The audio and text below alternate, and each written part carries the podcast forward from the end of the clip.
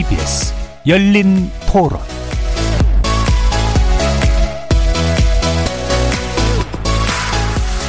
안녕하십니까. KBS 열린 토론 정준희입니다. 교제살인은 똑같은 폭력이고 범죄인 거죠. 심각한 범죄인 거죠. 가족이라든지 경찰들이 개인사라고 치부해서 경시하는 것은 절대 있을 수는 없다고 생각을 합니다. 너무 화나죠. 너무 화나죠. 내가 피해자가 될 수 있는 상황이거든요. 아무도 몰라요. 남녀의 문제가 아니라 그거는 그냥 사회적 이슈로 봐야 될 것 같고요. 그냥 강한 사람이 약자한테 가해야 하는 거예요. 그리고 또 타인들도 그걸 도우려고 하질 않는 것 같아요. 제가 그걸 직접 종로에서 목격을 한 적이 있거든요. 예전에도 여자를 질질 끌고 가서 폭행하는데도 아무도 도와주지 않았어요. 여자 살려달라고 하는데도 그러니까 남자는 우리 문제니까 끼어들지 말라고 그런 식으로 하니까 어느 누구도 도와줄 수도 없고 그 여자가 얼마나 공포스럽겠어요. 최근에 얼마 전에 부산에서도 지하 상가에서 남성분이 뭐 휴대폰을 안 보여준다는 이유로 때린 영상들도 있었고 사실 그렇게 데이트 폭력을 당하게 되면 받은 쪽은 여자든 남자든 간에 엄청난 트라우마와 육체적인 장애나 이런 걸로 또 나타날 수 있고 인생 자체가 어떻게 보면 어그러지는 일이 될 수 있는 거거든요. 여자를 때리면 여자도 남자 를 물론 때릴 수도 있고 때리면 일단 뭐 감옥에 간다, 형을 많이 받는다, 뭐 집행유예가 없다라든가 그런 강력한 게 있으면 덜 할 것이다.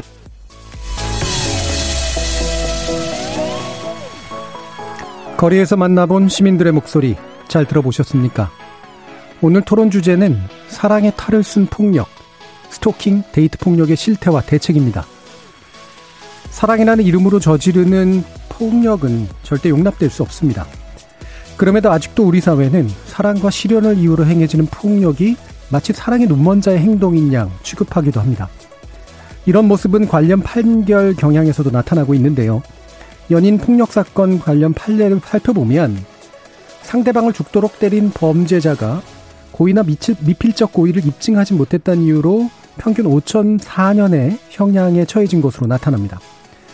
또 물리적 폭력이 동반되지 않은 스토킹 범죄에 대한 형량은 더더욱 비약한데요.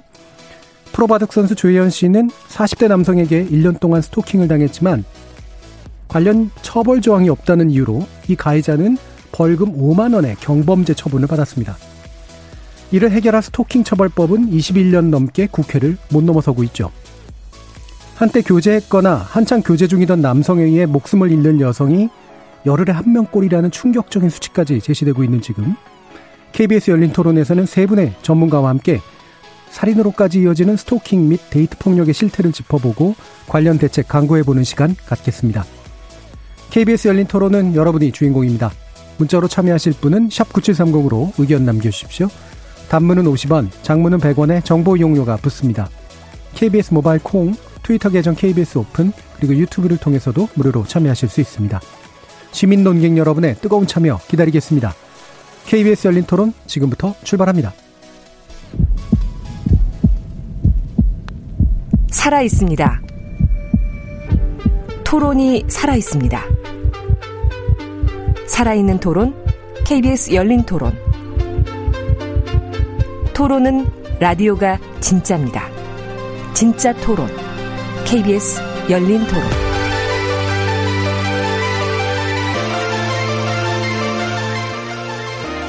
오늘 함께 해주실 세 분의 전문가 소개하겠습니다.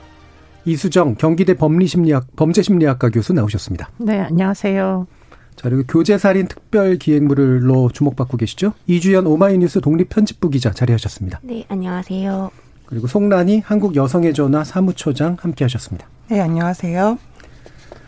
자, 본격적인 어, 이야기 나누기 전에 어, 일단 용어에 대해서 말씀 나누고 시작할 텐데요. 어, 제가 앞에서 이제 제목을 통해 또 데이트 폭력이라는 말을 썼습니다만 이 단어가 어, 상황을 정확하게 규정하지 못한다라는 그런 지적과 비판도 종종 나오죠. 뭐 이별 살인이 젠더 폭력이라는 용어도 어, 대, 대안으로 제시되기도 하는데요. 뭐 이건 역시 또 명확한가 그렇지 않은가라는 생각들이 있을 수가 있어서 이 부분에 관련해서 의견 들어보고 시작하겠습니다. 먼저 이수정 교수님께 여쭙겠습니다. 네, 뭐 지금 여러 가지 용어가 혼용되어서 사용이 되고 있어서 이 용어에 대한 통일은 틀림없이 필요하다 네. 이런 생각이 듭니다. 아, 그런데 어찌 되었든지 간에 이제 그 어, 사귀는 관계 또는 그 사귀다가 이제 헤어진 그런 이제 상황에서 일어나는 폭력 사건들에 대하여 사실은 지금 포괄적으로 이제 일어나는 것들을 지금 젠더 폭력 또는 이제 최근에 교제 중 폭력 또는 음. 뭐 교제 중 인명 피해가 났을 때는 살인, 어, 교제 살인 이렇게 이제 부르자. 네. 왜냐하면 기존에 이제 데이트 폭력이나 데이트 살인 뭐 이런 식으로 이제 데이트 자를 넣게 되면은 사람들이 이제 사실은 기존의 폭력이나 상해나 뭐 형법에 규정한 살인죄나 별로 다르지가 않은데요. 양상은. 그런데 이제 서로 간에 이제 어떤 관계 특성 때문에 굉장히 그 심각성을 평가절하해가지고 생각들을 많이 하기 때문에 용어의 규정부터 좀 변경을 하자 이런 논의들이 있는 것으로 알고 있습니다. 예. 네. 이게 데이트는 이제 특정 상황에 관련된 거고 이 교제라든가 이런 말로 표현될 수 있는 어떤 연인 간 관계 문제의 본질에 대해서 좀 짚어주는 어, 그런 용어의 통일과 변경이 필요하다라는 의견이셨습니다. 송란희 사무처장님 어떻게 생각하세요? 이 데이트 폭력은 저희 한국 여성의 전화 2006년부터 캠페인 하면서 이제 예. 본격적으로 일상화가 좀 되기 시작한 용어인데요. 이 폭력이 모르는 관계나 뭐 가정 안에서 발생하는 게 아니라 데이트 관계를 매개로도 일어난다. 그리고 얘는 중요하고 심각한 문제다라는 거를 좀 가시화시키기 위해서 이제 그 용어를 채택해서 썼는데 네. 동시에 이제 이 데이트 폭- 데이트가 앞에 붙으면서 이 폭력의 심각성을 가린다는 예. 비판도 받아왔습니다. 그래서 지금 오마이뉴스에서 뭐 교제 폭력이라든가 뭐 이런 단어로 변경하는 것에 예. 어떤 의도나 이런 것들은 충분히 공감이 되고요. 근데 이제 교제 폭력을 썼을 때는 뭐 이성 교제만을 전제로 하는 것 같은 느낌이 또 들기도 하고 예. 그리고 저희가 데이트 폭력이라는 말을 썼을 때는 교제의 순간뿐만이 아니라 그런 교제의 가능성을 염두에 둔 관계도 같이 포괄하려고 네. 예, 좀 폭넓게 썼던 것이 라는 뭐 맥락이 있긴 있는데요. 이 용어는 어쨌든지 간에 그런 친밀성에 기반한 관계에서 발생하는 폭력이 잘 드러나도록 하는 용어로 계속 만들어나고 그런 용어를 저희가 같이 쓸 수 있으면 좋을 것 같습니다. 예. 그리고 약간 안전 이별, 예, 이별 살인 같은 경우에는 이 폭력의 특징이 이제 이별할 때 좀 심해지니까 그런 특성에 기반해서 나온 단어라고 볼 수는 있겠는데요. 그러면서 더불어 안전 이별 뭐 이런 말들이 나왔는데 저는 이 용어들이 피해자가 스스로 결국은 안전을 담보해야 되는 담보하면서 이별해야 된다. 피해자 조심해야 된다라는 의미로 전달될 우려가 있다. 그래서 그런 용어는 좀 가급적이면 안 쓰려고 하고 있습니다. 예. 뭐 각각의 이제 단어들이 가지는 장단점들이 분명히 있는데 어, 가장 포괄적으로 쓸 수 있는 단어를 일단 만들어야 되고 그게 이제 또 사회화가 되면 이제 그 안에 명확한 이제 의미들이 이제 같이 따라 붙겠죠. 어, 이주영 기자님이 지금 언급 주신 대로 어, 기획 제목을 이제 교제 살인이라고 하셨고 그 안에도 이제 이런 것이 필요한 이유에 대해서 또 얘기를 해주셨잖아요. 말씀 부탁드릴게요. 제가 올 초부터 이제 판결문을 수집해서 이거 봤는데요. 사실 굉장히 충격적인 내용이 너무 많았습니다. 너무 많이 죽고 있었고 음. 또 잔혹하게 죽고 있어서 이런 죽음을 어떻게 하면 더 정확하게 표현할까 이것을 좀 많이 고민을 했었던 것 같아요. 그래서 저희는 고민 끝에 그러니까 범죄인데 이거는 근데 데이트라는 걸 붙는 순간 이게 그냥 굉장히 협소한 남녀 간의 문제로 좁혀진다라고 생각을 해서 이게 범죄고 살인이다라는 점을 좀 강조하고 싶어서 교제 살인이라고 명명하게 되었습니다. 음. 사실 그 이전부터도 보니까 이런 그 교제 폭력 내지 뭐 데이트 폭력이라고 불리우는 것들에 연관된 기사들이 오마이뉴스에 좀 많이 나오기도 했던데 요번에 이제 보니까 이것도 저널리즘 형식적으로도 좀 저는 되게 특이했었어요. 제가 이제 네. 언론학을 연구하다 보니까 상당히 잘 만들어진 기획 기사다라는 생각이 들었는데 어 나름대로 이런 동기가 있으셨을 거 아니에요. 어, 시작점은 그냥 보도 자료였어요. 예. 그 2016년부터 2018년까지 데이트 폭력으로 사망한 여성의 숫자가 51명이다. 이것이 경찰청 통계다라는 보도 자료가 있었는데 이게 정말 51명일까라는 생각이 들더라고요. 예. 51명보다 더 많을 것 같은데 음. 보도에 나오는 것만 봐도 그 숫자가 그 이상일 것 같은데 라는 생각을 하게 됐고 거기에 착안해서 이제 보도 를 시작하게 되었습니다. 예. 그러니까 실제로 경찰이 발표한 수치를 보면 이게 체감되거나 또는 적어도 보도로 다뤄진 것들로 보면 분명히 그 이상일 것 같다. 네. 실제로 이상이다라는 발견을 하신 거죠. 그렇습니다. 네. 저희가 법원의 판결서 인터넷 열람 시스템이 있어요. 거기 이제 키워드를 조합해서 2016년부터 2018년까지 그 남성이 여성을 죽인 사건, 그러니까 교제 중에 남성이 예. 여성을 죽인 사건을 찾아봤더니 모두 108건으로 음. 조사가 됐습니다. 그래서 이 108건의 살해 방법, 이에 따른 형량, 피해자 나이, 죽임당한 장소 등을 분석해서 지금 기사를 하고 있습니다. 예. 일단은 이제 적어도 이제 경찰이 추산한 경찰이 발표한 내용보다는 두 배 이상 네, 수치는. 이제 잡히고 있다라는 거고 그 중에 이제 남성의 남성이 당한 경우는 이제 두 두 건 정도로 아마 기사에 나왔던 것으로 기억을 하는데. 네, 저희가 음. 같은 키워드로 검색을 예. 다 해봤었어요. 근데 남성이 여성을 죽인 사건은 108건인데 예, 예. 여성이 남성을 죽인 사건은 두 건으로 음. 조사가 됐습니다. 그러니까 확실하게 이제 한쪽으로 기울어져 있는 네, 음, 그런 통계로 확인이 좀 되네요. 그럼 실제로 송란희 사무처장님께서 이제 여성 여성의 전화에서 이런 문제들을 좀 많이 다루실 네. 거 아니에요? 상담도 하시고 네. 예 어떻든가요? 그 비중도 되게 많이 느껴지실 테고. 지금은 저희가 이제 가정폭력, 성폭력, 데이트폭력, 스토킹 전반에 다 상담을 하고 있는데요. 그 중에서 그 가해자와의 관계들만을 추려서 분석하면은 어 애인 관계였거나 뭐 헤어진 애인 관계였던 것이 한 16, 7% 정도는 차지를 하거든요. 예. 근데 이제 전체적인 상담이니까 음. 요것만 보면 그런 정도 되고 뭐 해마다 조금씩 데이트 관계에서 일어나는 폭력을 상담하시는 분들이 늘고 있기는 한데 이건 저희 통계일 뿐이니까 그렇죠. 전반적인 경향은 아마 전체의 상담 실적이나 뭐 경찰청 신고 건수나 이런 것들을 좀 비교해서 봐야 되긴 할 거예요. 예. 근데 경찰청 건수만 해도 사실은 데이트 관계에서 폭력이나 이런 것들 보고하는 비율이 신고하는 비율이 굉장히 이제 급증하는 것으로 나타나고 있기는 합니다. 예. 이수정 교수님 이게 그 저 기사에 보니까 이수정 교수님 취재를 했던데 네네. 이건 빙산의 일각이다라는 그런 표현을 쓰셨더라고요. 네, 음. 이게 이제 사실은 키워드를 어떻게 넣느냐에 네. 따라 가지고 건수가 굉장히 음. 그 변동을 많이 하고요. 네. 네 더군다나 이제 더 큰 문제는 이 그 연인 간에 내지는 뭐 그 남성 여성 이성 관계 간에 뭐 혼인 신고 한 사람 커플까지 다 포함해 가지고 그런 경우에 이제 장기간 동안 폭력 행위를 하다가 아, 결국 사망을 하게 되면은 문제는 죄명이 죄명을 이제 뭘로 검색하느냐가 무지하게 중요한데 네.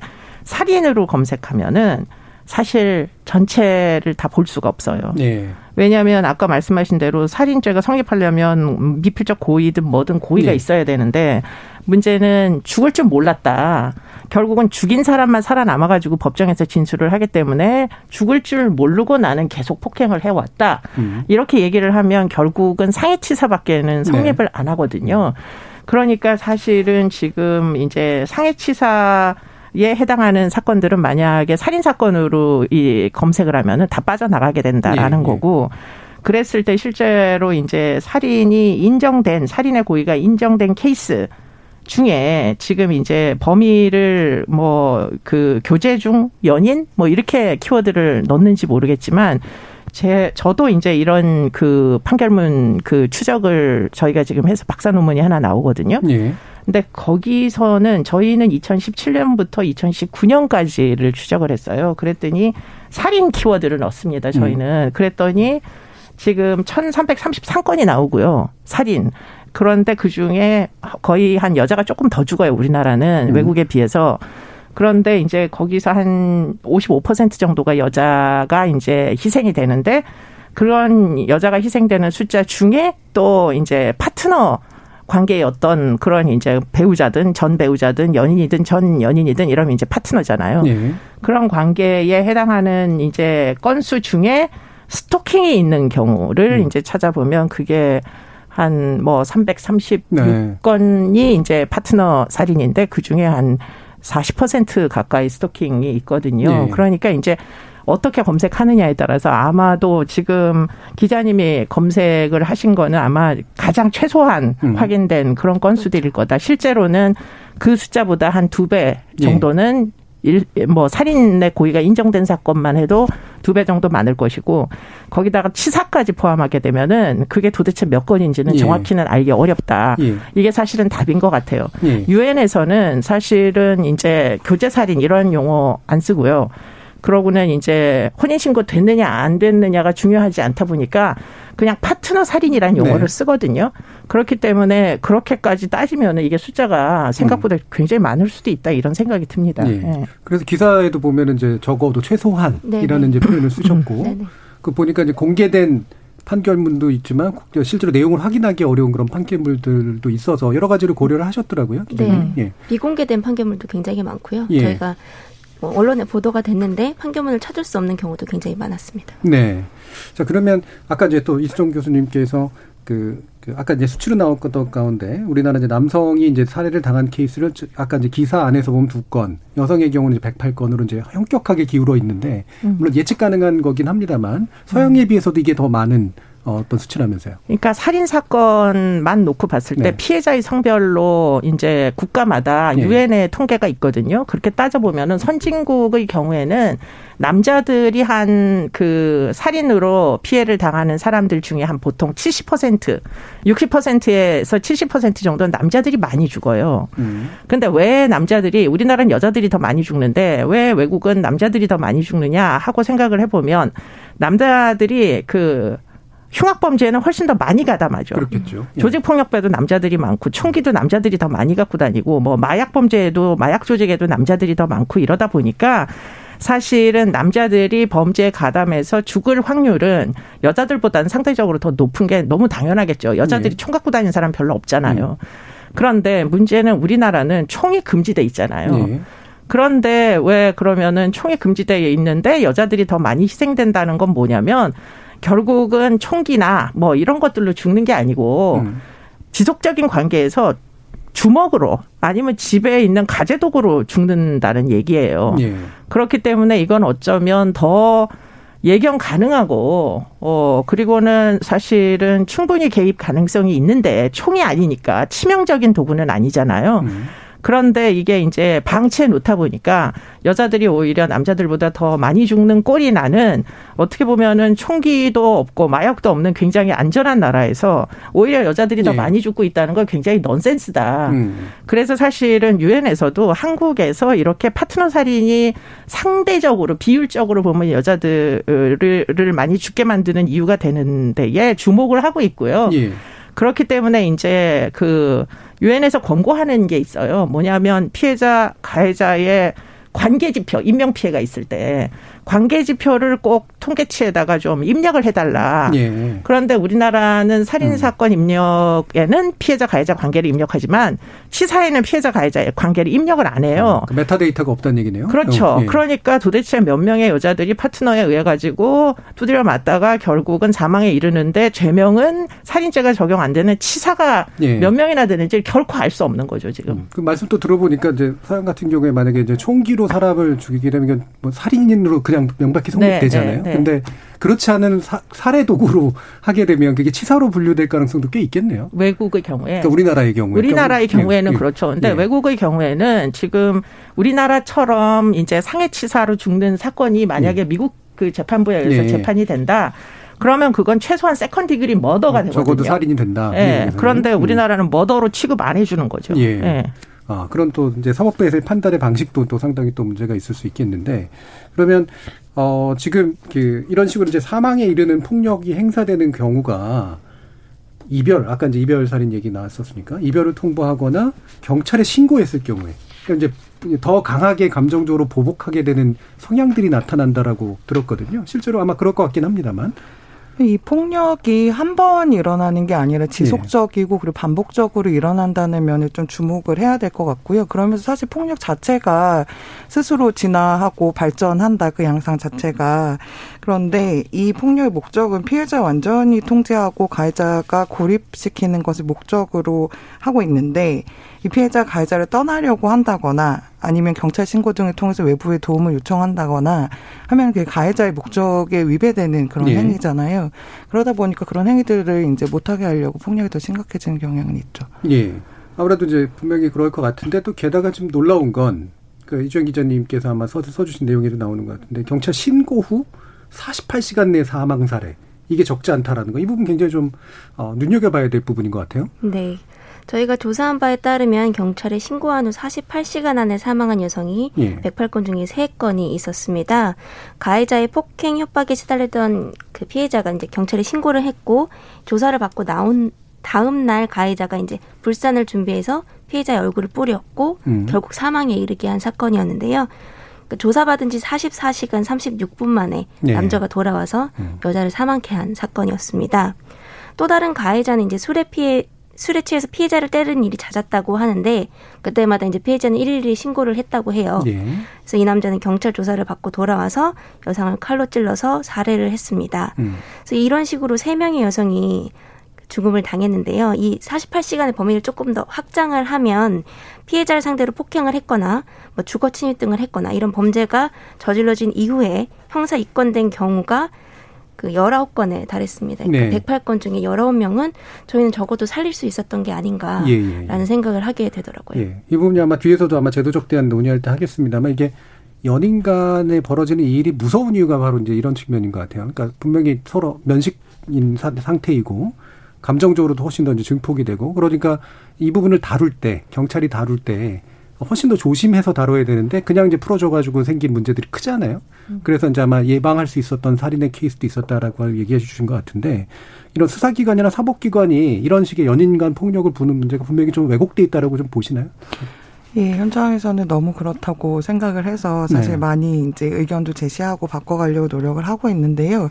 저희가 그 경찰이 아무래도 처음 만나는 이제 공권력이다 보니까 거기에서 어떻게 대처하느냐가 피해자에게도 가해자에게도 네. 매우 중요한 그런 순간인데 저희가 실제로 들은 얘기들을 보면은 신고하면은 뭐 밤에 와서 행패를 부린다 그럼 미련이 남아서 그러는 거다 뭐 네. 이렇게 얘기를 한다거나 물건을 이제 임의로 집에 없을 때 와가지고 물건 다 가져가서 신고를 하니까 뭐 남친이 갖고 갔던 것 같은데 뭐 이런 걸로 신고를 하냐 좋게 네. 이렇게 해라 이런 것도 있고 그리고 감금하는 경우가 있어요. 감금하는 경우에 그 주변인이 알게 돼서 신고를 하니까 경찰이 하는 얘기가 사랑의 도피 네. 아니냐 음. 뭐 이런 식으로 생각해서 사실은 그런 이게 관계 의 특성을 기반한 폭력이긴 하지만 이 포, 이것은 관계가 아니라 폭력 문제잖아요. 그렇죠. 네. 그것에 대해서 명확히 인식하는 게 너무 중요한 것 음. 같습니다. 음. 오히려 훨씬 더 위험한 유형의 폭력인데 네네. 알고 보면 이거를 훨씬 위험하지 않은 폭력으로 외려 이제 취급하고 있다는 거.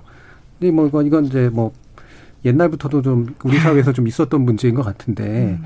이게 또 경찰이나 뭐 사법부나 이런 데들은 이제 관련법이 없다. 치료적 지출하기 어렵다. 뭐 이런 얘기들을 한다고 해요. 이수정 교수님 실제로 그렇기 때문이라고도 볼 수 있습니까? 어, 경찰에 대한 이제 변명을 제가 대신 해 준다면 예, 예.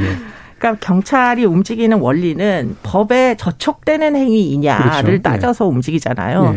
예. 그러니까 지금 말씀하신 대로 이제 그 지금 얘기하신 사례들은 전부 연인 간에 있었던 음. 음. 일들이다 보니까 근데 만약에 혼인 신고가 되어 음. 있었던 관계에서 지금 뭐 감금해서 폭행을 하거나 이렇게 되면은 사실은 경찰이 사건 처리를 할 겁니다. 왜냐하면 예. 임시 조치나 긴급 임시 조치를 이제 요청할 수가 있기 때문에 가정폭력 처벌법에 음. 임시 조치나 긴급 임시 조치가 법적으로 정확히 뭐 어떨 때 할 수 있게 이렇게 돼 예. 있잖아요. 예. 그러니까 법적 근거가 있을 때는 그와 같은 조치를 요청할 수가 있는 데 문제는 지금 가정폭력 처벌법에 의해서 규율할 수 있는 케이스들이 아닌 거예요, 지금. 그러니까 연인 간의 연인 간이기 때문에 예. 그러면은 뭐 형법을 적용을 해야 되는데 형법에는 상해가 일어날 때까지 네. 사실은 어떠한 조치도 예비적으로는 이제 이미 일어났다고 보기 어렵기 때문에 그래서 기다려 보라. 음. 결국은 이렇게 되는 겁니다. 그러니까 결국은 법이 없어서 못 움직인다라는 얘기는 완전히 틀린, 틀린 얘기는 아닌 거죠. 음. 네. 경찰의 입장에서 보면 그 감금 같은 케이스도 그렇게 볼 수 있는 건가요?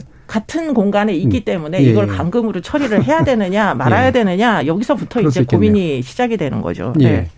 그래서 이제 뭐 경찰 입장에서도 이와 같은 분 어떻게 개입할 것인가라는 문제 이건 뭐 결국 제도적으로 나중에 또 해결해야 되는데 어, 또 사법적 판단에 관련해서도 아까 제가 오프닝에서 말씀을 드렸지만 어, 전반적으로 좀 너무 약한 거 아니야? 왜 이렇게 미온적이지?라고 하는 그런 생각이 들 수밖에 없는 측면들이 있는 것 같아요. 관련해 취재하셨으니까 이주윤 교수님이 좀 경향에 대해서 말씀 주시죠. 네. 사건이 이제 살인으로 분류되느냐, 치사로 분류냐에 따라서 좀 형량 차이가 커요. 예. 그래서 저희가 조사한 108건 가운데에는 무기징역 8건, 집행유예 2건을 제외하고 저희 98건의 평균을 내봤더니 14.9년이 나오더라고요. 음. 그래서 이 중에 살인이 77건이었는데 이는 17.1년이 평균 형량으로 나왔고요. 치사가 21건이었고 이 중 대다수를 차지하는 폭행 상해 치사가 18건, 이곳의 평균 형량이 5.4년이었습니다. 예. 그러니까 여자를 죽도록 때렸는데 5.4년 정도를 받고 나오게 된다라는 예. 거죠. 그러니까 이게 이제 범주도 이제 있으니까 이걸 살인으로 취급하느냐, 치사로 취급하냐에서의 이제 사법부의 미온성도 있을 테고요.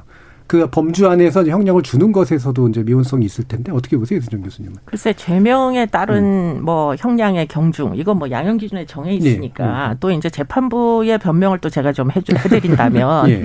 사실은 이게 사실 양형 기준대로 이제 적용했을 가능성이 굉장히 높다는 있다. 거죠. 음. 그런데 그 주요한 이제 의심을 해봐야 된다. 전 개인적으로 이렇게 음. 생각하는데 사람을 때려서 죽이는 행위를 한번 상상을 해보세요. 한 대 맞아서 죽나요? 그러니까요. 예. 네.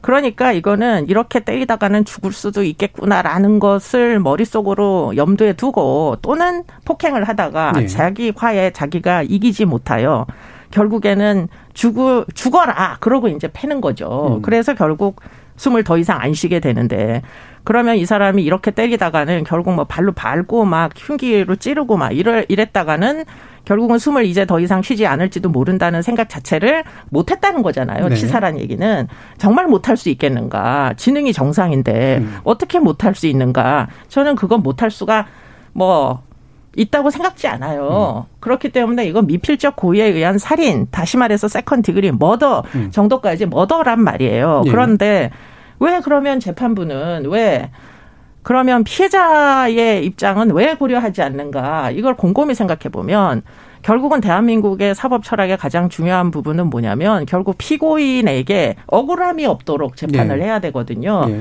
그럼 죽은 피해자는 말할 기회가 없는 거예요.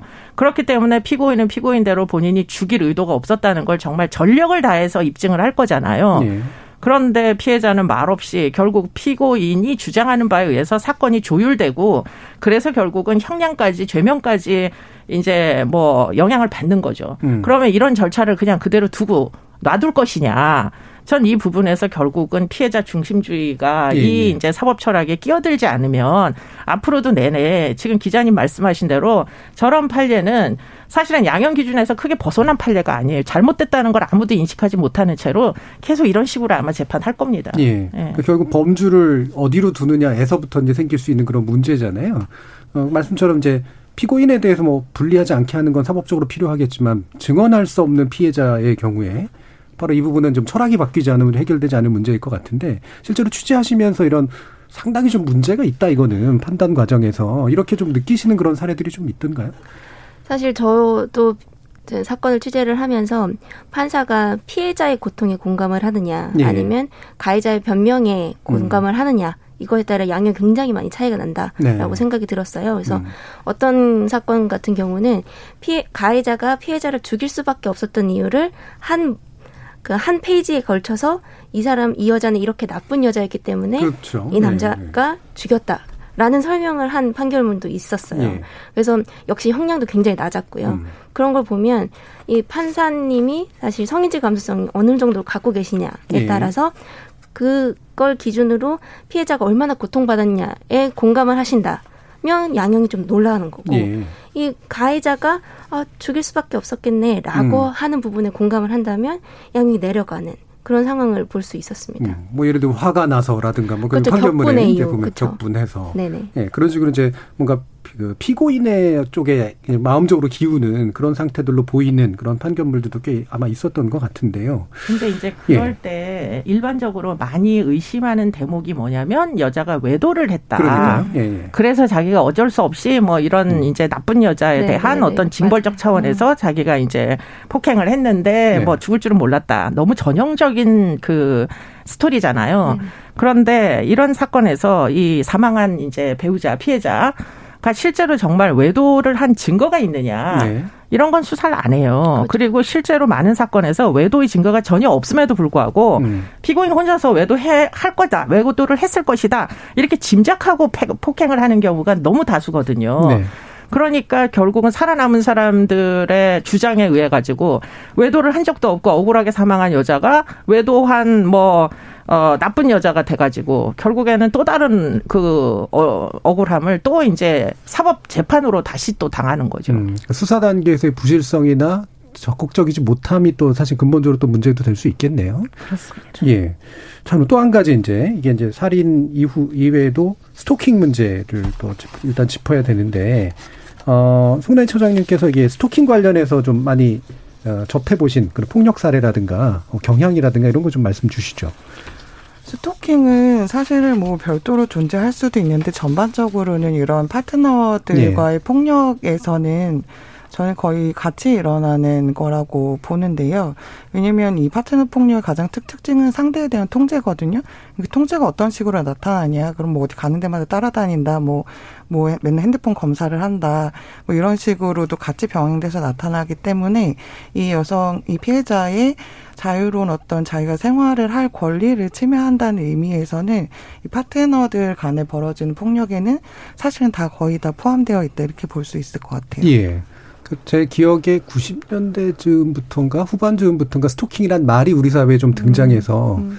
비로소 이제 기존의 사랑 행위와는 다른 어떤 행위다라고 하는 약간 폭력성에 대한 인식은 시작이 됐던 것 같은데 아직까지도 이제 사실은 해결이 안 되는 문제들이 굉장히 많은데요. 실제 사례들 그 이주영 기자님께서 취재하신 부분 보면 이 스토킹으로 인한 그 피해 사례 같은 게 또 어떤 게 있었습니까? 저희가 조사한 그 108건 가운데에서 네. 여성이 이제 교제를 중단하자라고 요구했다라는 예. 게 이제 판결문에 명시된 것이 30건이 있었어요. 음. 적어도 30건은 헤어진 상태에서 발생한 일이라고 보여지는 거죠.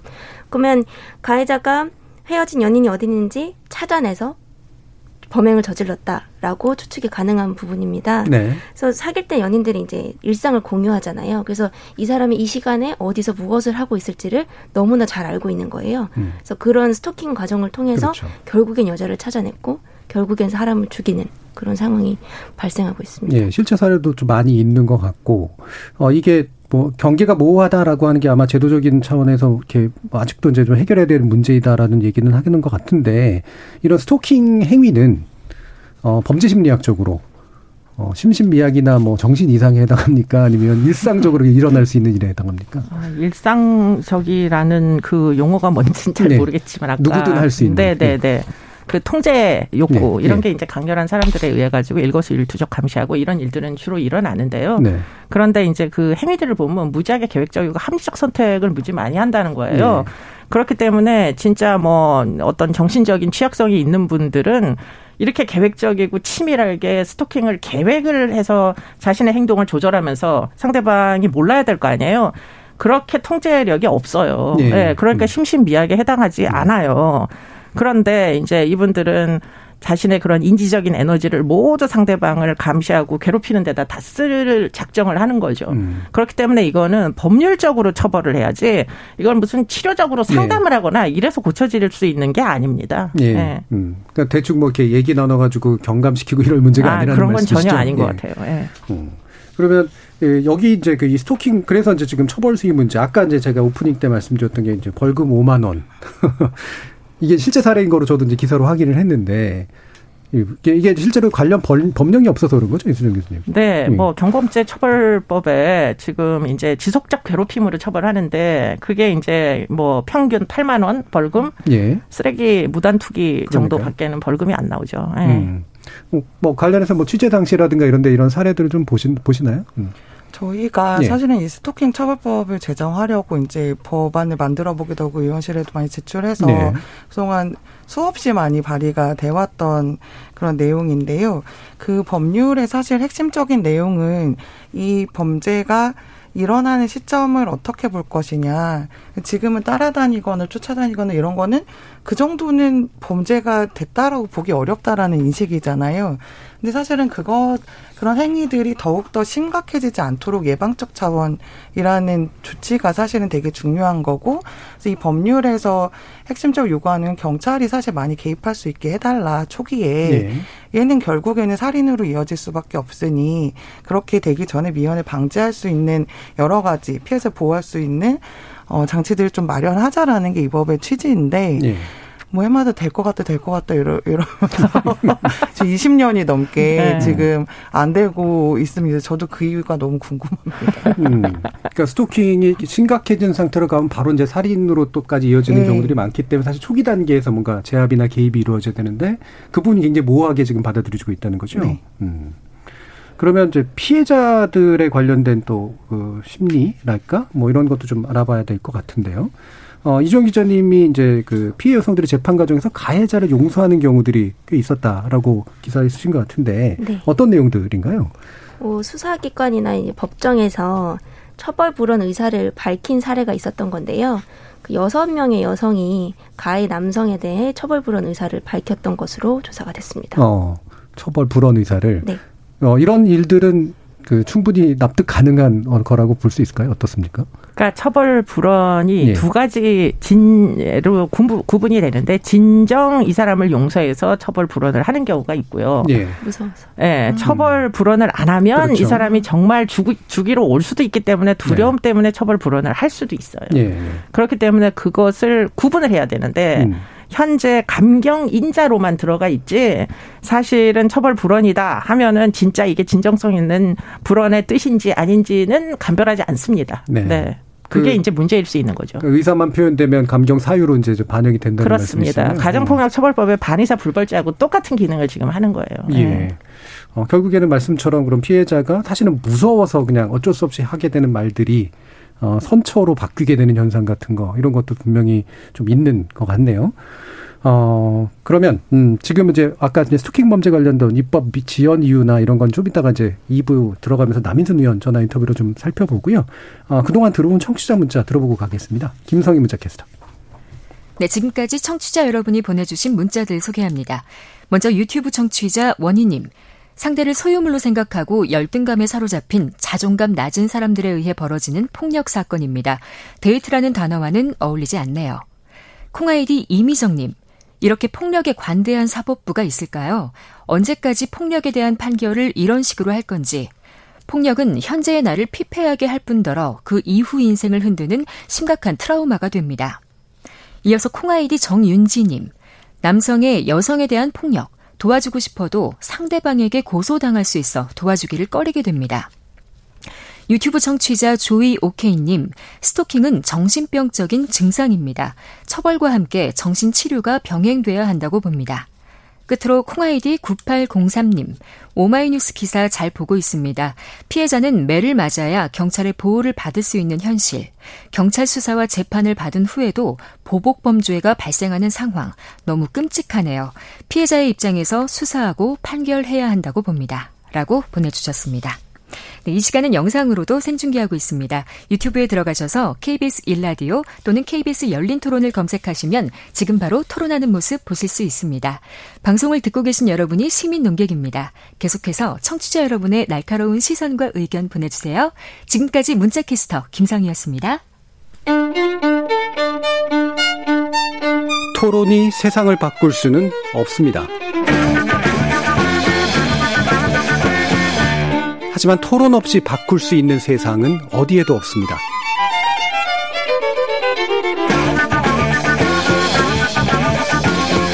세상의 선한 변화를 갈망하는 당신. 정답이 아니라 질문의 힘을 믿는 당신. 우리 KBS 열린 토론에서 만납시다.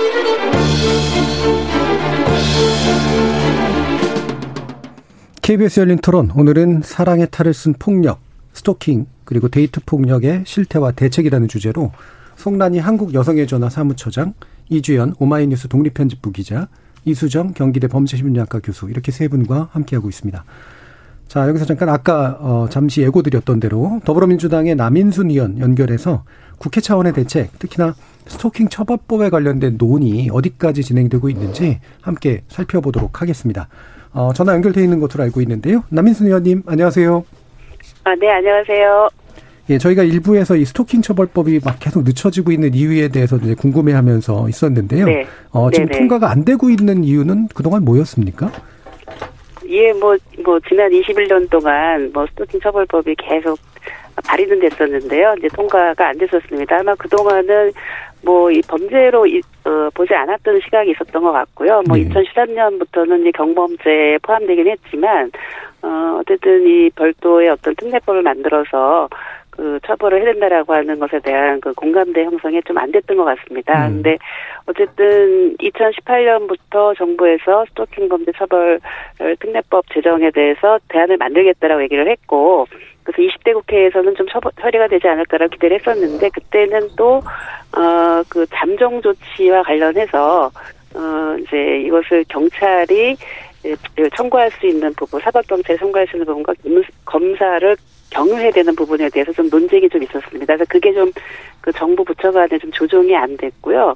그리고 어, 스토킹 범죄의 어떤 정의 규정이라고 할까요? 그런 부분에 대해서도 좀, 어, 어, 법사위원들 내에서도 논의 자체가 좀잘안 됐던 좀 문제가 있다. 범, 그 스토킹 범죄의 정의가 좀 모호하다. 뭐 이런 것들 때문에 제대로 상정이 좀 안 됐었습니다. 근데 지금은 어, 현재 정부 부서 안에서도 어느 정도 좀 조정이 돼서 그 정부 안이 이제 국회로 곧 음, 오는 것으로 알고 있고요. 지금도 어, 일곱 건의 스토킹 범죄 처벌법이 어, 21대 국회 발의가 됐기 때문에 이번만큼은 좀 처리가 될 수 있지 않을까. 저도 어, 관심을 많이 갖고 지금 계속 그 예. 법사위원회 논의를 하고 있는 중입니다. 예. 예. 그동안은 스토킹이 이제 범죄라는 인식이 없었다가 그나마 이제 경범죄로 네. 일부 포함됐었는데 네. 아, 2018년 이후로 이제 정부가 나름대로 특례법을 통해서 해결하려고 하고 있었으나 말씀처럼 네네. 정의라든가 아니면 경찰이 취할 수 있는 조치에 관련된 이견들이 이제 아직은 존재했었던 상태였었다는 말씀이시죠? 네 네 네. 자, 그러면 여당이 이제 그 스토킹 처벌법 발의한 것으로 알고 있는데 일단 주요 내용 소개해 주시죠. 예, 뭐 일단 그 정의와 관련해서는요. 예. 스토킹 범죄에 대해서 어쨌든 지속적 반복적으로 접근하거나 미행하거나 뭐 여러 가지 이제 그런 정보 통신이라든가 이런 방식으로 뭐 문자를 보낸다든지 SNS를 한다라든지 뭐 이런 거를 통해서 결국은 공포나 두려움을 주는 어떤 침해하는 행위로 네. 규정을 했습니다. 그래서 이거는 어 저희 여당 측에서 낸 의원들 내용이나 아니면 또 야당 측에서는 내셨는데 거의 좀 정의 조항은 좀 유사한 것 같고요. 예. 어 그리고 어 어쨌든 좀 그 이후에 이거를 처벌하는 어떤 그런 부분에 있어서도 어, 3년 이하 3천만 원 이하의 벌금, 이것도 거의 좀 유사한 것 같습니다. 그러면 네. 거의 이견이 없는 부분인 것 같고요. 그 어떤 스토킹 범죄에 대해서 어, 신고를 받은 경찰이 어떤 현장에 나가서 어, 스토킹을 중단할 것을 이제 통보를 하고 어쨌든 그 분리를 해야 되는데 이럴 때 처음에 사법 경찰이 바로 그 판사한테 이걸 청구할 수 있는 부분을 하는 부분이 그렇게 이제 주장하는 경로가 있고요. 아니면 지금 통상으로는 이제 검사를 통해서 해야 되는데 잠정 조치인 만큼 빨리 해야 되는 부분이 있지 않겠습니까? 그래서 예. 그 접근 금지나 아니면 행위자를 구치소 유치하는 그 잠정 조치에 대한 어떤 이런 그 어떻게 이걸 처리할 것이냐 그것도 조금 어 아직은 확정되지는 않았지만 조금 조정이 돼 가고 있는 것을 알고 있습니다. 뭐 그렇게 되면은 큰 쟁점이 좀 해소가 돼서 어 어느 정도 이 법안이 어, 이런 담겨지는 내용들이 처리될 수 있지 않을까라고 생각을 하고 있고요. 어, 제가 조금 강조한 부분은 그 피해자 스스로가 청구를 해서 그 피해자에 대한 접근 금지 등 피해자 보호 명령을 할 수 있는 그런 내용이 들어가 있고요. 그 스토킹 범죄 피해자에 대한 전담 조사제 도입, 뭐 전담 재판부 도 이런 내용들을 좀 담고 있습니다. 예. 그러면 네네. 일단 정의 조항은 어느 정도 여야 간에 큰 네네. 차이가 없는 그런 부분이 좀 되는 것 같고 지속적이고 이제 지속적인 형태로 이제 공포나 위협을 가하는 네. 그런 행위. 그다음에 처벌도 3년 이하 또는 3천만 원 이하의 벌금. 3천만 원 이하의 벌금. 예. 네. 그렇게 정도로 네네. 대략 네. 합의되는데 이제 문제는 네. 아마 잠정 조치겠네요. 경, 경찰이 직접 할 수 있으냐 아니면 검찰을 거쳐야 되느냐 그리고 말씀처럼 어, 좀 더 보완적인 조치들, 이제 전담 조사 내지 집한부를 설치할 거냐, 어떻게 할 거냐, 뭐 이런 부분들에서 네네. 아마 사후 조정이 좀 남아 있는 것 같은데. 네네네. 그래서 인가 이제 법안도 좀 많이 나왔고 또 야당 네. 같은 경우도 상당히 좀 기존에 비해서 전향적인 태도를 보인다고 알고 있어서요. 이번 네네. 21대 국회에서는 뭐 상당히 좀 통과 가능성이 높다고 지금 보시는 거죠? 예, 예, 굉장히 가능성이 높다고 생각하고 있고요. 뭐 국민의힘 측에서도 어, 지난 9월 달에 86명의 의원님들이 공동 발의를 했습니다. 그래서 이제 거의 그 여러 어, 그 저희 당에서도 여러분이 내셨고요. 그래서 아마 다른 그 유사한 법안까지 하면 일곱 건이 제출된 것으로 알고 있거든요. 예. 그래서 아마 그렇게 되면 그리고 정부도 어느 정도 그 이견했던 부분들이 좀 조율이 돼서 그 정부 안이 오지, 오지 않을까라고 생각을 하고 있습니다. 그래서 어, 그렇게 되면은 한 발씩 좀 양보한 것으로 저는 들었어요. 그래서 네. 뭐그 내용까지 제가 지금 말씀드린 그런데 음. 어쨌든 그렇게 되면은 그 가장 걸림돌이었던 정부 부처 간의 의견도 해소가 됐기 때문에 아, 정기국회 내 제출되면 빠르게 또 심사가 가능하지 않을까라 생각을 하고 있습니다. 음, 그럼 대략적인 일정이나 절차는 어떻게 예상하고 계세요? 어, 사실 이번 정기국회 때 논의가 되면 가장 좋은데요. 예. 지금 예. 이제 법안 소위들이 각 상임별로 있습니다만 아직 이것이 제가 오늘도 법사위 간사님한테 확인을 했는데 아, 아직 이것이 이제 그 법사위원회에서 어떤 그 논의 계획이 잡혔진 않으면 정부안이 와야 되기 때문에요. 예, 예. 네, 그래서 그 오는 대로 뭐 저희 희망은 어쨌든 뭐 12월 혹시 임시국회가 열리면 그때 논의가 좀 시작이 돼서 최소한도 뭐 올해 통과가 됐으면 좋겠다라는 것이 저의 바람이고 늦어도 2월 달에는 꼭 통과가 됐으면 좋겠다라고 음. 생각하고 있습니다. 가능한 한 이제 연내 통과 그리고 만약에 네네. 혹시 안 되더라도 적어도 내년 초에는 통과가 될 네네. 전망으로 아마 진행 중이신 것 같네요. 예, 예, 자, 예. 국회 안에서 그러면 많이 좀 힘써 주시고 앞으로도 많은 네네. 수고 부탁드리겠습니다. 네, 감사합니다. 예, 오늘 말씀 감사합니다. 네. 더불어민주당 남인순 의원이었습니다. 자, 어, 남인순 의원의 말씀 좀 들었고요. 어, 관련해서 이수정 교수님이 또 입법안 굉장히 준비하는데 많이 또 열- 그 열심히 참여해 주셨잖아요. 네, 어, 어떤 네, 내용들로 이렇게 많이 활동을 해 주셨나요? 지금 말씀하신 대로 지금 예. 여야가 거의 법안이 유사한 형태로 지금 그 나가 있고요. 이제 국민의힘 쪽에서 좀 차이가 있다면 지금 이제 그 아, 스토킹 행위를 정의를 하는 항목이 들어가 있습니다. 그렇기 네. 때문에 이제 정의를 놓고서는 지금까지 하도 논쟁을 많이 하다 예. 보니까 스토킹 행위란 뭔지 하는 정의 부분을 추가를 한 게 약간 차이가 있다 이렇게 이제 보이고 그런데 스토킹 행위만으로 처벌하는 건 아니고요. 예, 예. 지속적으로 상습적으로 하는 경우에 이제 처벌을 할 수 있는데 지금 아마도 임시 조치 때문에 음. 아까 말씀하신 대로 경찰이 긴급하게 해야 될 것들이 많이 있거든요. 가정폭력 처벌법에도 보면 경찰이 개입을 해줘야 그래야 사실은 조기에 이제 인명 피해를 막을 수가 있는데 스토킹도 역시 마찬가지입니다. 그렇기 때문에 이제 그런 임시 조치를 경찰이 할 수 있도록 하자 이런 이제 의견으로 법안이 나가 있는 걸로 알고 있고요. 그리고는 아까 말씀하신 이제 정보통신망법 상에 요새는 이제 뭐, 아, 그 온라인으로도 얼마든지 이제 괴롭힐 수가 있기 그렇죠. 메신저라든가. 때문에 음. 그렇기 때문에 그런 부분도 지금 다 포함이 되어 있습니다. 그리고 지금 추가로 논의되는 게 뭐냐면 임시 조치가 있는데요. 가정폭력 처벌법도 마찬가지인데 임시 조치를 또 다 위반을 하세요, 이분들이. 그래서 임시 조치가 실효를 갖기가 무지하게 네, 네. 어려워 가지고 만약에 뭐 100m 접근 금지를 했다.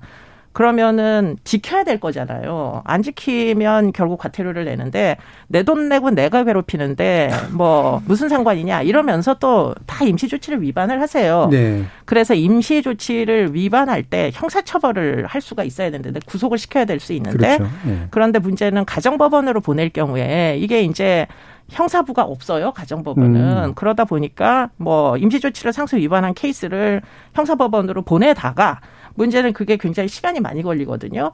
그래서 3개월이나 걸리는데 그 사이에 이제 피해자가 죽는 겁니다. 예. 그래서 지금 또 다른 이제 법률 중에 그러면 이 임시조치 상습 위반을 어떻게 할 거냐 해서 희망사항은 법원 조직법을 개편을 해가지고 음. 가정법원에 형사 처분을 할 수 있는 법원을 하나 더 쓰면 좋겠다. 예. 그런데 이제 그 법원이 꼭 전담 재판부가 돼야 되는 건 아니고 지금 가정법원에서 해야 되는 임시조치 위반자들에 대한 형사처벌 건이 아동학대 처벌법에도 있고 뭐 가정폭력 처벌법에도 있고 지금 만약에 스토킹 방지법이 올라가면 그것도 역시 가정법원으로 가면 형사부가 있다면 급히 임시조치 위반자를 형사처분을 결국은 검사가 필요한데요. 예. 검사를 파견을 보내면 되니까 사건의 성격을 이제 형사 사건으로 바꿔가지고서는 형 검사가 청구를 해서 그 가정법원 내에 판사가 결국 선고하는 형태로 이렇게 좀 할 수가 있으면은 그러면 굳이 이 세 개의 모든 전담 법원을 다 둘 필요가 없이 예. 형사부 한 재판부에서 지금 이런 종류의 임시 조치가 많은 가정법원으로 오는 케이스들을 다 형사처벌을 할 수 있지 않겠느냐. 예. 라는 게 지금 이제 뭐 지금 현재 준비 중인 법안인데요. 이게 생각보다 그렇게 쉽지는 않다고 그러더라고요. 음. 그래서 뭐 어떻게 보면 국민의 공감대도 필요하고 또 설득이 굉장히 많이 필요할 걸로 보입니다. 예. 네. 어차피 이제 가정법원에서 이제 처리해야 되는데 형사부가 없군요. 예, 없어요. 예. 그러다 보니까 결국은 계속 말도 안 되게 임시. 조치를 위반하는 거죠. 그렇겠네요. 네. 그러니까 임시 조치가 사실은 굉장히 강력하게 필요한 영역들을 다루고 있음에도 네, 불구하고 그렇습니다. 예. 네. 자 이런 부분 이렇게 어, 앞으로 또 해결해야 될 안들도 이제 굉장히 좀 많이 있는 것 같은데 어 그러면 하나씩 좀 짚어보죠. 이렇게 어 피해자와 가해자를 분리하는 게 이제 굉장히 중요하다라는 거. 그다음에 나중에 처벌과 보복의 문제까지도 넘어갑니다만 이 분리 문제가 왜 중요한가? 어 뭐 송라희 사무처장님 좀 말씀 주시겠어요? 그건 너무 당연한 네. 건데 스토킹 행위가 가해자가 피해자한테 계속 접근해가지고 범죄 행위 지속적으로 하는 거기 때문에 접근 못하도록 하는 거는 기본 전제라고 예. 생각을 합니다. 예. 예. 그래서 이제 방금 아까도 이제 그래서 말씀을 주고 이게 이제 나중에 보면 살인이라든가 더 강력한 범죄로 자연스럽 자연스럽다고 말하면 그렇죠. 음. 이때 이제 바로 연결될 가능성들이 있고 그래서 방금 말씀처럼 이제 임시 조치라든가 잠정 조치가 이 분리의 어떤 강제력을 발휘하기 위해서 굉장히 중요한 조치인데 아직까지는 이제 이 부분에 있어서 이견이나 이런 것들이 좀 남아 있는 건데 아까 그 이수정 교수님께서 가정법원에 이제 형사부를 설치하는 이제 문제뿐만이 아니라 기타의 어떤 이 분리를 좀 실효 정의로 만들 수 있는 다른 어떤 대안들은 뭐가 또 있을까요? 그러니까 지금은 이제 그 피해자가 쉼터로 가는 게 결국은 분리거든요. 예, 예. 그런데 독일 같은 경우에는 그냥 당연히 퇴거를 시킵니다. 미국도 퇴거를 시키고요. 예. 그러니까 폭행을 하는 사람이 집을 나가야지. 뭐 지금 연인 관계도 마찬가지예요. 동거하고 있는데 폭행을 하는 사람이 그 거주지를 떠나야지. 왜 여성이 피신을 해가지고 어디에 쥐두새도 모르게 숨어 있어야 되고 그 행적은 결국은 이 가해자들은 계속 추적하고 왜 그런 일이 벌어지게 놔두는지 잘 이해가 안 됩니다. 음. 그렇기 때문에 퇴거 명령 같은 것들을 좀 더 법원이 자유롭게 선고할 수 있게 하려면 아까도 얘기한 대로 법원에서 어떤 적법한 절차를 거쳐가지고 그런 좀 어떻게 보면 우리나라에서 퇴거 명령을 내리는 거는 좀 굉장히 쉽지 않은 일이거든요. 네. 이게 주택의 조건이나 이런 것들이 해외랑은 달라가지고. 아, 예. 그러니까 그렇게 되려면 사실은 어, 뭐 형사부를 좀둘 수가 있으면은 뭐 구속을 시키든 퇴거 명령을 내리든 좀 더 강력하게 처분할 수 있지 않을까 음. 그런 기대를 하는 거죠. 예. 네. 그렇죠. 저도 독일의 그 퇴거 명령이 사실은 입법 의도나 이런 것들 매우 타당하기 때문에 실제로 음. 어떻게 되고 있는가 관심이 많아가지고 현장 그 독일에 물어봤는데 명령이 있긴 있는데 10일 뭐 이런 정도 여기 못 오게 하는 건데 그걸 위반했을 때 음. 마땅히 제재하는 게 지금 실효가 별로 없다고 하더라고요. 음. 그래서 네. 그 아이디어를 도입해서 저희도 그런 제도 생기면 좋겠는데 음. 우리 지금 임시조치 위반이 해도 별로 아무런 제재가 없는 것처럼 퇴계 명령도 그런 보완적인 조치 이런 음. 것들 같이 고려돼서 도입되어야 될 것 같습니다. 네. 그럼 이주연 기자님께 취재하신 내용 가운데 이렇게 분리가 제대로 안 돼서 그리고 또 처벌이 제대로 안 돼서 결국은 되게 보복적 그 아주 안 좋은 행위들로 이어지는 경우들 아마 굉장히 많이 목격하셨을 것 같아요. 이게 단절이 잘 안 된다는 얘기잖아요. 그러면 지금 현실 네, 사례에서. 그렇죠. 그 아까 말씀드린 처벌 불원을 말, 말했던 그 여섯 명의 여성 같은 경우는 그 남성과 같이 동거를 하고 있던 상황이었어요. 그래서 음. 분리가 안 되는 상황에서 신고를 하고 뭘 해도 다시 같은 공간에 놓여지게 된다는 거죠. 그렇기 때문에 이 남자가 어떤 보복 조치를 취할까 그런 도려움 때문에 이 사람이 처벌 불원을 한 것이 아닐까라고 생각이 추측이 되는 부분인데 그래서 신고를 했다라는 것만으로도 너무 격분을 해서 이것을 이유로 사망한 여성도 굉장히 많았었고요. 예. 심지어 이제 경찰 여자를 때려서 경찰서를 갔는데 그 남자가 경찰서에서 여자를 또 폭행하고 음. 나중엔 종국인 사망에 이르게 한 그런 사건들도 있었습니다. 음. 뭐 이런 사안들을 볼 때마다 이게 참 훨씬 더 심각한 문제다라고 하는 그런 생각이 드는데 아까 지금 그 법률 안에 보면 처벌 측면에서 지금 얘기되고 있는 거는 이제 3년 이하의 징역이나 3천만 원 이하의 벌금 정도로 지금 얘기가 됐잖아요. 흉기를 사용하면 5년 이하의 흉기를 징역, 사용하면 5천만 원 이하의 벌금. 음, 네. 스토킹의 경우로. 네, 네. 음. 그러면 그 정도면은 어느 정도 처벌의 어떤 형량으로서는 좀 괜찮을 만하다고 생각하세요? 그러니까 일단 그것은 일차적인 이제 행위를 했을 때의 얘기고요. 예. 상습 가중이라는 게 또 있기 때문에 예, 예, 예, 아마도 그런 이유 때문에 뭐 흉기를 들고 뭐 지속적으로 상습적으로 아까 얘기한 대로 무슨 보복을 또 해가지고 또 흉기를 들고 무슨 뭐 어떤 상해를 입혔다 이러면은 사실은 상습 가중이면은 7년까지 되기 때문에 그러면 이제 구속을 확실하게 이제 시킬 수가 있는 거죠. 집행유예 없이. 예. 음. 그러니까 상습 가중 같은 경우도 어, 네. 그러니까 어. 가중 요인 같은 것들을 활용하면 예, 그러면 아마도 보복 범죄도 좀 줄일 수 있지 않을까 생각이 듭니다. 예. 이준 기자님, 그 보복 범죄 사례들 몇 가지 더 얘기해 주셨는데 어, 좀 우리가 좀 주목할 만한 또 다른 어떤 보복 범죄 유형이라든가 사례 같은 게 좀 더 있나요? 보복 범죄는 사실 어떤 여성이 신고를 했다는 것 자체만으로 네. 남성이 굉장히 격분을 해. 네가 감히 나를 경찰에 신고해? 이런 식의 사고를 하기 때문에 그래서 그걸로 더 때리고 그걸로 더 흥분하고 그래서 더 격분하고 결국 그래서 찔러서 죽이거나 목을 졸라서 죽이거나 그런 상황이 계속 반복되고 있습니다. 예. 예.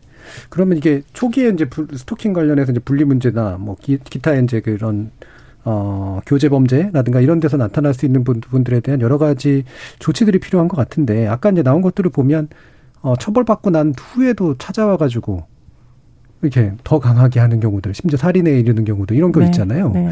이런 건 참 곤란할 것 같아요. 이게 처벌만으로 또 안 되는 거라서. 근데 이제 그게 예. 우리나라의 경우에 또 이제 그 피해자 얘기를 할 수밖에 없는 예. 게 지금 조두순도 만기 출소하면 그러니까요. 피해자 보호 안 되잖아요. 예, 똑같죠. 예, 똑같습니다. 예, 그러니까 다른 범죄들도 마찬가지인 네, 거죠. 그렇기 예. 때문에 우리나라의 사법 철학을 음. 피해자 중심주의로 진짜 바꾸죠. 총체적인 이 변화를 하지 않는 이상 피해자들의 신변 안전은 담보되기가 지금 현재로서는 굉장히 어렵다. 네, 음. 그런 생각이 듭니다. 네. 어떠세요, 처, 처장님은? 예, 저도 마찬가지로 진짜 사법 철학이라는 게 과연 뭘까, 뭘 우선에 두는 것일까에 대한 얘기가 많이 되어야 될 것 같고요. 데이트 폭력 같은 경우에는 사례도 많이 축적되지 않았고 별도로 또 집계하지도 않아서 통계 같은 것을 저희가 대면서 얘기하기 굉장히 어려운데 저는 이제 나중에 형량 문제도 되게 중요하지만 애초에 기소를 얼마나 할 거냐.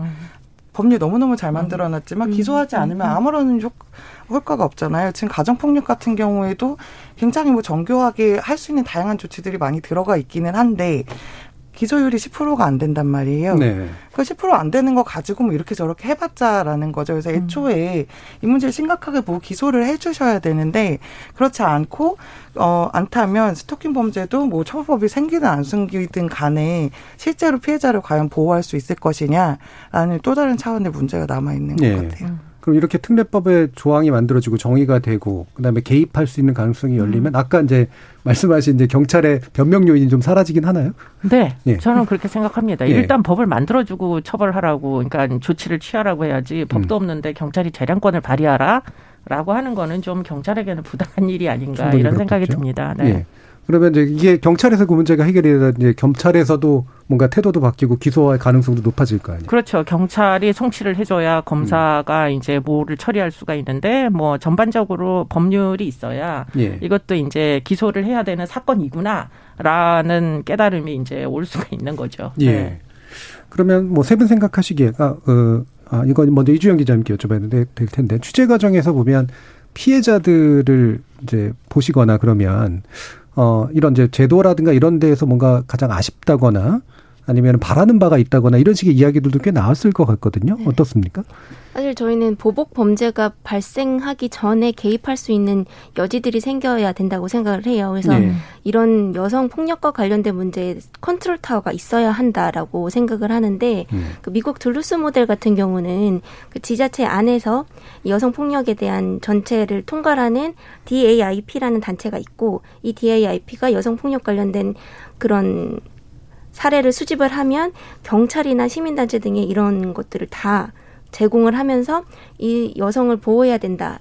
그리고 가해자의 가해를 더 이상 막아야 된다. 예. 이런 프로그램을 작동하도록 구성이 돼 있고 그게 지금 1981년부터 시작을 했는데 굉장히 실효성 있게 적용이 되고 있다고 해요. 예. 그래서 이 68%의 가해자가 8년 이상의 폭력을 행사하지 않았다라고 하는데 이런 걸 생각하면 저희도 이제 지자체에 이런 컨트롤 타워를 세워서 이런 여성 폭력이 발생할 경우 부법 범죄가 발 부법 범죄가 일어나기 전에 개입을 해서 피해자를 보호하고 가해자의 재범을 막을 수 있는 그런 시스템을 만들어야 되는 거 아닌가라는 예. 생각을 하고 있습니다. 그럼 지자체에서 이제 설치할 수 있는 네네. 그런 형식으로 이제 말씀하시는 건가요? 그럼 현재 우리나라 그 어떤 행정의 체계라든가 이런 데서 지자체에게 이런 독립적인 권한을 주고 설치 가능하고 이런가요? 현재 체계상? 좀그 미국의 경우다 이렇게 얘기가 예, 예. 뭐 영미권의 얘기다 이런 생각이 약간 그- 들고요. 예. 아까도 얘기한 대로 우리나라는 피해자 중심주의가 아직까지 뭐 이렇게 일반적이지가 않습니다. 네. 그러다 보니까 지자체마저도 사실 범죄 피해자에 대한 예산이 없어요. 그렇기 때문에 이번에도 안산시에서 피해자 예. 이사 비용 대지 못하지 않습니까? 그런 것처럼 일단은 피해자가 보호받아야 될 대상이지 가해자가 적법한 절차에 따라서 재판을 받는 것만이 다가 아니다. 이 생각이 일단 먼저 수용이 돼야 되고요. 그리고는 지금 전례가 있죠. 아동학대 사건. 예. 지자체로 넘어갔는데 지금 지자체마다 몸살을 앓고 있습니다. 지금 제대로 잘 안 돼요. 예. 아동학대 치사 사건 계속 늘고 있고 아동학대 사건만 3만 건이 넘게 지금 증가 추세이기만 해요. 그러니까 지자체가 강제권이 없기 때문입니다. 그래서 여성에 대한 폭력도 지자체에다가 맡겨놓는 거 저는 좀 이 신뢰하지 않는다. 네, 좀 그런 생각이 있습니다. 예. 지금 그 둘루스랑 비슷하게 둘루스가 이제 경찰, 검찰, 판사, 보호관찰서, 음. 그다음에 시민단체 다 모여서 제가 거기 사람들 인터뷰를 해봤는데 그 전날 일어났던 이 관련 사례들을 싹 리뷰를 한대요. 그 다음날. 음. 그래서 어떤 지원이 필요한지 피해자한테 이런 것들 찾아서 제공하고 있다고 해서 어, 굉장히 놀랍다. 한국에서도 저랬으면 좋겠는데 했는데 한국에 이와 비슷한 게 있긴 해요. 아, 아동 여성 보호 지역 연대. 뭐 정확한 예. 플레임이 아여연대라고 저희 불렀는데 그것도 이제 지역 시민단체, 경찰, 지자체 이렇게 모여가지고 케이스를 이제 분석하고 지원하는 걸 하긴 하는데 그 그토록 활발하지 않고요. 활발하지 않고 그냥 모여서 어떻게 할까 뭐 이런 정도를 가끔 하는 정도의 수준이라서 뭐 예산도 당연히 없고요. 음. 그래서 그 정도 강력하게 기능하기 좀 어려 어려울 것 같기는 해요 현재 네. 상황에서는. 네, 보통 이제 제가 토론을 진행하면서 보다 보면 이제 언제나 이제 제도적 지적 나올 때 컨트롤 타워 부재 정말 많이 나오는 말이거든요. 그래서 이게 이제 그이 관련 당사자들의 입장에서 보면 누군가가 이게 딱 꽉 쥐고 모든 어떤 예산도 쥐고 그다음에 처리도 다 할 수 있도록 해주면 되게 좋은데 이게 이제 또 국가 전체로 그 어떤 예, 군영하는 그런 입장에서 보면 이게 얼마만큼의 이제 실효성이나 중요성을 지니는가라는 어떤 우선순위의 문제가 좀 작동을 하잖아요. 이수정 교수님이 관련 정책에 또 많이 참여해 보셨으니까 이런 컨트롤 타워라든가 이런 거에 대한 어떤 수립 가능성 또는 필요성 어떻게 보세요? 근데 이제 우리나라의 경우에는 이제 모든 권한이 딱 그 사법기관에만 집중돼 있어요. 네. 강제력은 모두 사법기관에 있습니다. 그렇기 때문에 지자체조차도 사실은 강제력이 있는 기관이라고 보기 어려워요. 그러니까 결국에는 만약에 그게 현행법이라면 저는 일단 법을 만들어주고 경찰과 검찰이 제대로 이제 사건을 처리하도록 계속 푸시를 하고 그리고 나서 법원 단계에서 네. 양형도 좀 더 엄벌을 할 수 있게 피해자 보도 보복 범죄를 염려하면서 적절히 잘 이제 법원에서 기능할 수 있게 이렇게 해 주는 게 일단은 우선이다 이런 예. 생각이 듭니다. 뭐 우리나라가 굉장히 선진국 같이 우리가 느낄지 모르겠지만 음. 여성 폭력 방지와 연관된 많은 법률들은 사실 논의가 미국이나 영국의 한 80년대 정도에서 예. 논의하던 걸 지금 하고 있다고 보시면 됩니다. 네. 그렇기 때문에 갈 길이 너무 멀어요. 음. 그래서 지자체의 기능, 여성 폭력 방지를 음. 위한 지자체의 기능을 기대하기에는 실효적이지가 않, 않다. 그냥 지자체만큼이라도 자기네들끼리 성폭력 하지 말고 열심히 잘 그, 어, 운영이 됐으면 좋겠다. 예, 뭐, 그 조직 안에만 잘 해도 괜찮다. 저는 그렇죠. 이렇게 생각합니다. 네. 그렇죠. 예. 그 내부의 문제도 사실 스스로 심각한 경우들이 많으니까. 네. 그러니까 말씀을 들어보면 결국 우리나라의 어떤 여성 폭력 이런 이제 젠더 폭력 내지 아니면 가정 폭력 또는 이런 어 교제 범죄라든가 이런 것들을 바라보는 시각 자체가 사실은 굉장히 초보적인 수준이라서 그렇습니다. 입법이 안 되고 있고 음. 또 입법이 안 되니까 행정력이나 사법이 어, 뭐 움직일 수 있는 어떤 여지가 굉장히 적고 그러니까 일단 법부터 만들어주고 사법부가 어떻게 하는지를 보면서 이제 이후에 기타의 제도들을 보완하는 그런 어떤 단계적인 방식들이 현실적이지 않은가. 네. 이런 말씀이세요. 음. 자, 그러면 송란희 처장님께 한국 여성의 전화에서 이제 뭐 또 많은 경험들을 가지고 계시니까 제가 알기로 이 대응 요령을 담은 책자 네. 이거를 발간하셨다면서요? 캠페인도 벌이시고 계시고요. 이게 뭐 그냥 음 정부에서의 이런 관심이 별로 없으니까 민간에서 계속 관심을 가지고 촉구하는 예. 것밖에 없는데요. 근본적으로는 가해자가 되지 않는 것에 대해서 인식을 해야 되는데 사법적으로 처벌이 너무 미약하다 보니까 사실은 가해자 처벌은 사법부가 다 갖고 있는 건데 이 부분을 저희가 얘기를 할 수가 없잖아요.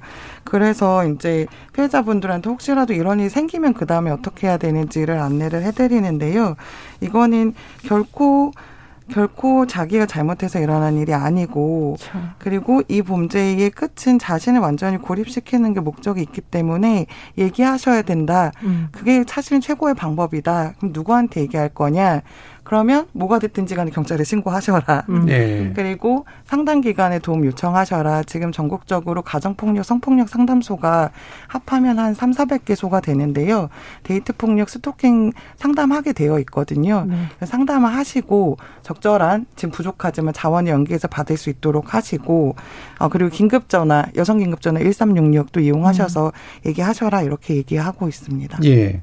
아까 이제 그래도 신고 반드시 해라라고 말씀 음. 주셨는데 아까 저희가 사례를 자꾸 말씀드려가지고 신고 이후에 보복받는 음. 사례를 말씀드려서 오히려 이제 두려움에 좀 빠지지 않을까라는 좀 우려도 좀 없진 않아요. 그런데 이제 네. 이게 계속 지속적으로 반복돼서 나중에 크게 처벌을 해야 되는데 네. 신고 기록도 하나도 없고 아무한테도 말도 안 했으면 이게 어떻게 지속성이 있는지를 음. 증명해내기 굉장히 어렵거든요. 네. 그러니까 그런 차원에서라도 사실 요구를 하시고 그에 응당한 피해자 보호 장치라는 것들이 꼭 이 법률이 없어도 받을 수 있는 것들이 음. 있잖아요. 저희 네. 피해자들도 네. 실제 받고 계시는 것도 있고 그래서 그런 것좀 활용하셨으면 좋겠다라는 네, 말씀입니다. 근데 신고하시는 게 꼭 필요해 보이는 게요. 네. 제가 아까 살인 사건 분석했다고 했잖아요. 우리나라는 살인죄에 살인과 살인 미수가 있거든요.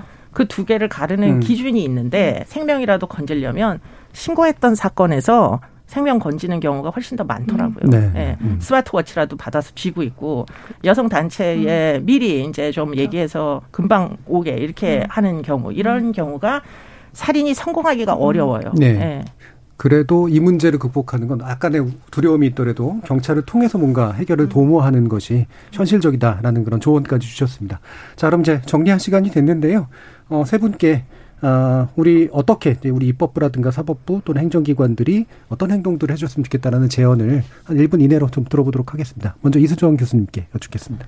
제가 이번에 뭐 여러 가지 뭐 그 경험들을 해보니까 입법부가 제일 문제구나. 전 개인적으로 그렇게 생각한 게 이게 이제 사실은 법이 없이 할 수 있는 일이 많지 않더라고요. 네. 그래서 이번만큼은 어떻게 해서든지 간에 21년 만에 제발 입법을 부탁드립니다. 음. 어, 그러면 이주영 기자님께 또 여쭐까요? 이제 데이트 폭력 사건이 발생하면 사실 여자가 뭐 맞짓을 했겠지. 음. 뭐 왜안 해줬어? 왜 용서해줬어? 이러면서 여자한테 피해자 피해를 이렇게 그 책임을 전가하는 내용 그런 음. 댓글 반응 이런 것들이 사실 굉장히 많아요. 그래서 근데 이 사람들은 이 남자가 다 알고 있기 때문에 도망칠 곳이 없어서 헤어질 수가 없고 그렇게 몰리다가 죽임을 당한 경우가 너무 많거든요. 그래서 저는 이 여성분들은 정말 죄가 없다. 그 얘기를 좀 마지막으로 강조를 드리고 싶고 그리고 이 여성들이 여전히 법 바깥에 놓여 있다는 게 저는 가장 안타까웠던 음. 점이었어요. 그래서 저도 이제 법의 보호를 여성들이 제대로 받을 수 있도록 그런 입법이 하루빨리 마련됐으면 좋겠다라는 바람을 전하겠습니다. 예. 마지막으로 송나인 처장님. 저는 이제 입법부의 강력한 노력 저도 촉구하는 바이고요. 예. 그렇지만 기존에 있는 법률만으로이라도 제대로 작동됐으면 좋겠다. 그때 사법부에게 말씀드리고 싶은 것은 모르는 사람에 의해서 폭력이 당하면 이 사람을 피하고 집에 돌아와서 안식을 취할 수가 있는데 이 범죄의 특징은 그 가해자랑 계속 일상을 함께 한다는 데 있거든요. 그럼 어떤 게 더 중하겠는가, 어떤 게 더 위험하겠는가 이런 부분들을 상식적으로 잘 고려를 해 주시기를 부탁드립니다. 네, 상식적으로. 지금 저기 3288님께서 어, 국민청원 받아서 피해자 입장으로 죄를 다스립시다. 공감 추천입니다. 이수정 교수님 부탁드려요라고 메시지를 주셨는데요. 입법자는 아직 아니셔서 예, 직접 하지는 못하겠지만 많은 정책 작업에 예, 노력을 해주시고 계시니까 앞으로도 많이 기여해 주시려고 생각을 합니다. 자, 그럼 KBS 열린 토론 오늘 순서는 이것으로 모두 마무리하겠습니다. 오늘 토론 함께 해주신 이수정 경기대 범죄심리학과 교수, 이주연 오마이뉴스 독립편집부 기자, 그리고 송란이 한국 여성의 전화 사무처장 세 분 모두 수고하셨습니다. 감사합니다. 고맙습니다.